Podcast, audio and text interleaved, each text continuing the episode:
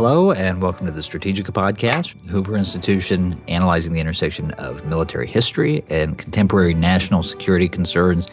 You can find us online at hoover.org forward slash Strategika. I'm your host, Troy Senik, and today we'll be examining the topic of the most recent issue of Strategika Will NATO survive as a credible alliance, and should it?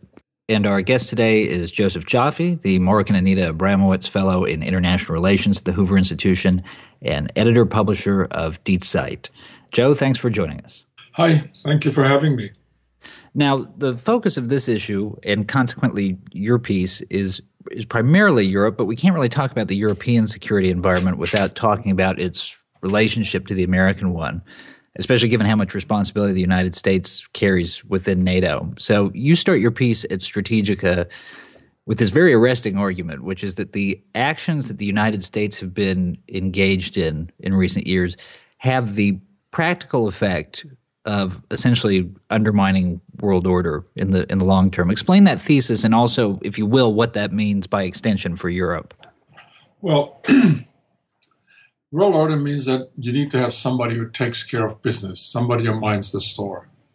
And um, for the last 60, 70 years, that entity has been the United States, which has taken care of regional balances and tied them together globally and with its far-flung nets, net of alliances, 100 bases around the world.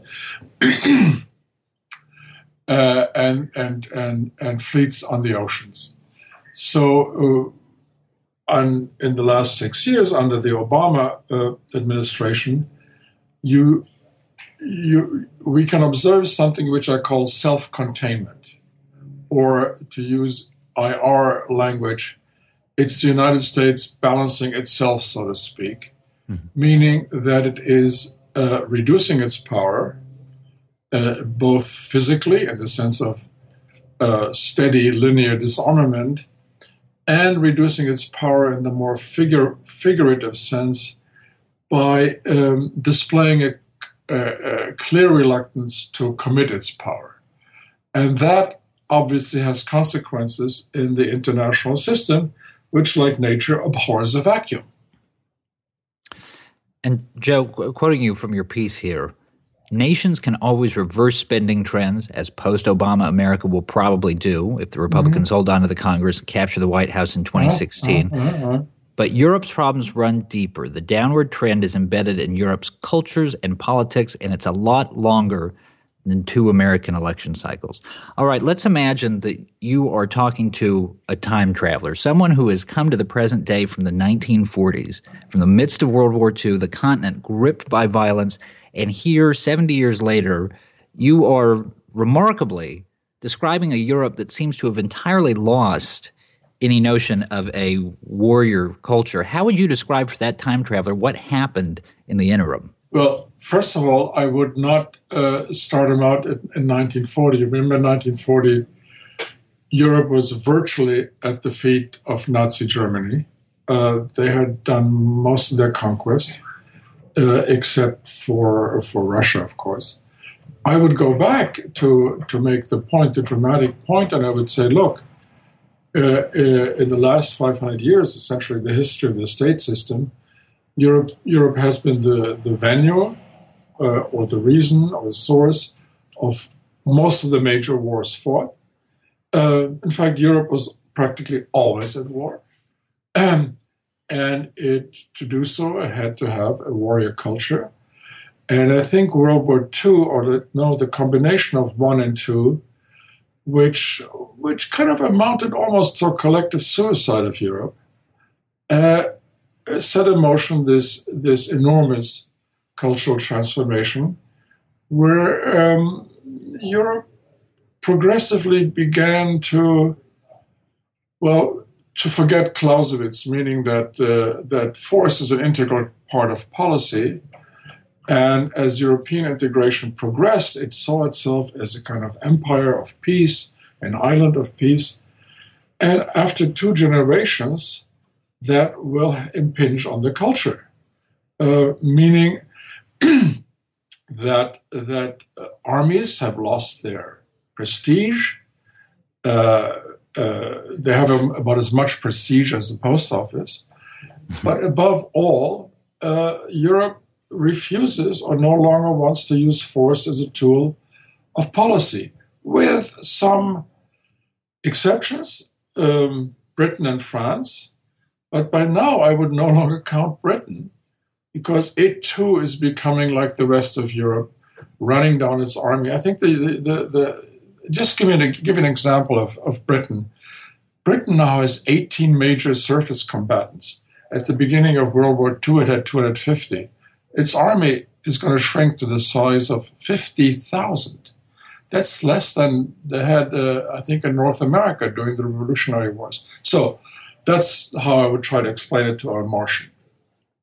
If if you're talking about on the one hand a U.S. that is tiring of the burdens of global mm-hmm. leadership, and on the other hand, a Europe that doesn't have the stomach for a, a, fight anymore. How would you compare and contrast those two dynamics? Are they different in degree or different in kind, do you think? Well, in my darkest moments, I, th- I, I fear that they're only different in degrees because, I mean, after all, Europe and, and, and the United States are part of the same Western civilization. Mm-hmm. And um, the greatest analyst of the US, Tocqueville, predicted what would happen as uh, democracy spreads, as prosperity grows. Uh, he says uh, people will no longer listen to the quote poetic excitement of arms. Uh, as people become more prosperous, their manners become milder um, and less oriented to, to war. I think you can see the same thing. Well, you can see the trend in the United States, a certain aversion uh, to the use of force. And um, if you look for warrior culture, I think you could probably still find it in the South. And but above all, and that's that's that's that's the difference. The U.S., in spite of the last six years, still views force as an integral part of policy, which I'm afraid the Euro- Europeans don't. I want to talk about the three threats that you discuss in your article that you see facing Europe right now. And we'll take them one at a time. And in each instance, if you would, I'd like you to tell us what you think Europe should do, and in your judgment, what it what it will do. Um, first topic you mentioned the the growth of militant Islam in Europe. Well, that's obviously not a military issue. Uh, that's a police issue. It's an intelligence issue. And I, I, have to say that the Europeans are pretty vigilant here, uh, especially the French and the Brits, uh, you know, with their, with their intelligence services. And the Germans, though they, though they don't have the same kind of capabilities, are cooperating very closely with, with the US with U.S. Uh, uh, uh, intelligence services. So I think on that part, the U.S. and Europe are pretty much on the same page. I wouldn't worry about this. On the other hand, there are a lot more militant Islamis in Europe than the United States. I mean, Islamic population in this country is minuscule, uh, and it is behaving like immigrants have always behaved. They come here to become Americans and to make it. Uh, but in Europe, you, know, you get up to 10% um, in, a, in a country like France. Uh, and, you know, 30, 40% in the big cities. So um, the Europeans have a bigger problem, but I think they're handling that as well as one can without, without threatening uh, liberty. I want to talk to you about one that we are bringing up in every episode uh, in this series is Russia, of course, and and you're very circumspect in your piece about trying to make predictions about what will happen. Um, and I won't push you on that, but let's talk about the the hypothetical that everybody seems to bring up, and not a terribly seemingly far fetched one, which is that Putin goes into the the Baltic states or Poland, ostensibly across the the NATO tripwire. Um, how do you anticipate that Europe and NATO responds at that point? What does that mean for the future of the alliance? Well, uh, I hesitate to to to deal with with this um, hypothetical, but I just want the reason why I do is uh, that there's a, there's a significant difference between the Baltics and Ukraine. Ukraine was kind of open game; it belonged to nobody. But the Baltics are part of NATO, and that is a very different challenge than this kind of infiltra- conquest by infiltration we see in the Ukraine. Um, but the the way um, the NATO has has protected its periphery uh, is now being reenacted again in the Baltics, meaning uh, we put f- troops in forward position. That's your tripwire. And that signals to the Russians you're going to have a harder time, a much harder time. You're running a much higher risk attacking the Baltics than you did in this no man's land that is Ukraine. Uh, plus, there are certain, you know, NATO is doing things. It is setting up regional headquarters in the east. It is rotating troops in and out, even American troops. Americans Americans are repositioning heavy equipment.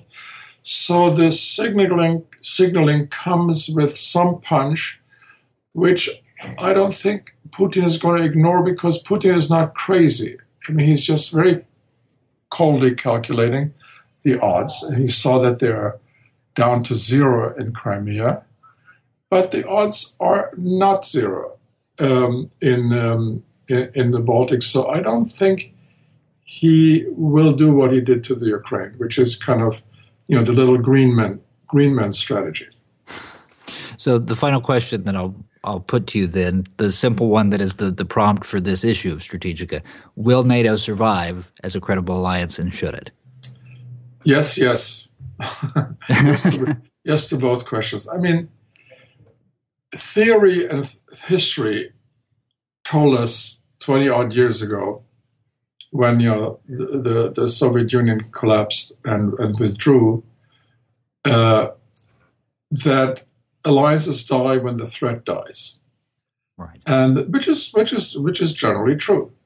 Uh, it didn't do so in the case of NATO. Uh, NATO survived very nicely, you know, a couple of decades without without a strategic threat. So that suggests that it has a high functionality and high usefulness for uh, for its members, and that usefulness uh, has been proven in, in the most recent case, uh, Ukraine and you know, Russian expansionism. I mean, NATO has proven to be capable of acting and putting uh, its its its troops where its mouth is. Now, should it survive? That's that's a no-brainer. Um, it's done extremely well during the Cold War. It's proving it, it, it survived during the no threat phase, and it's proving its worth right now. I don't think anybody, anybody in Europe, even, even the most pacifist countries, question their membership or the rationale of NATO. So this this this alliance is going to it's already what 66 years old one of the longest lived, lived alliances it will it will persist all right. My guest has been Josef Joffe, the Mark and Anita Abramowitz Research Fellow at the Hoover Institution and editor publisher of Die Zeit. You can read his essay and those by other members of Hoover's Military History Working Group by visiting us online at hoover.org forward slash strategika. That's S T R A T E G I K A. For the Hoover Institution, I'm Troy Senik. Thanks for listening. You've been listening to Strategika and I'm Victor Davis Hanson.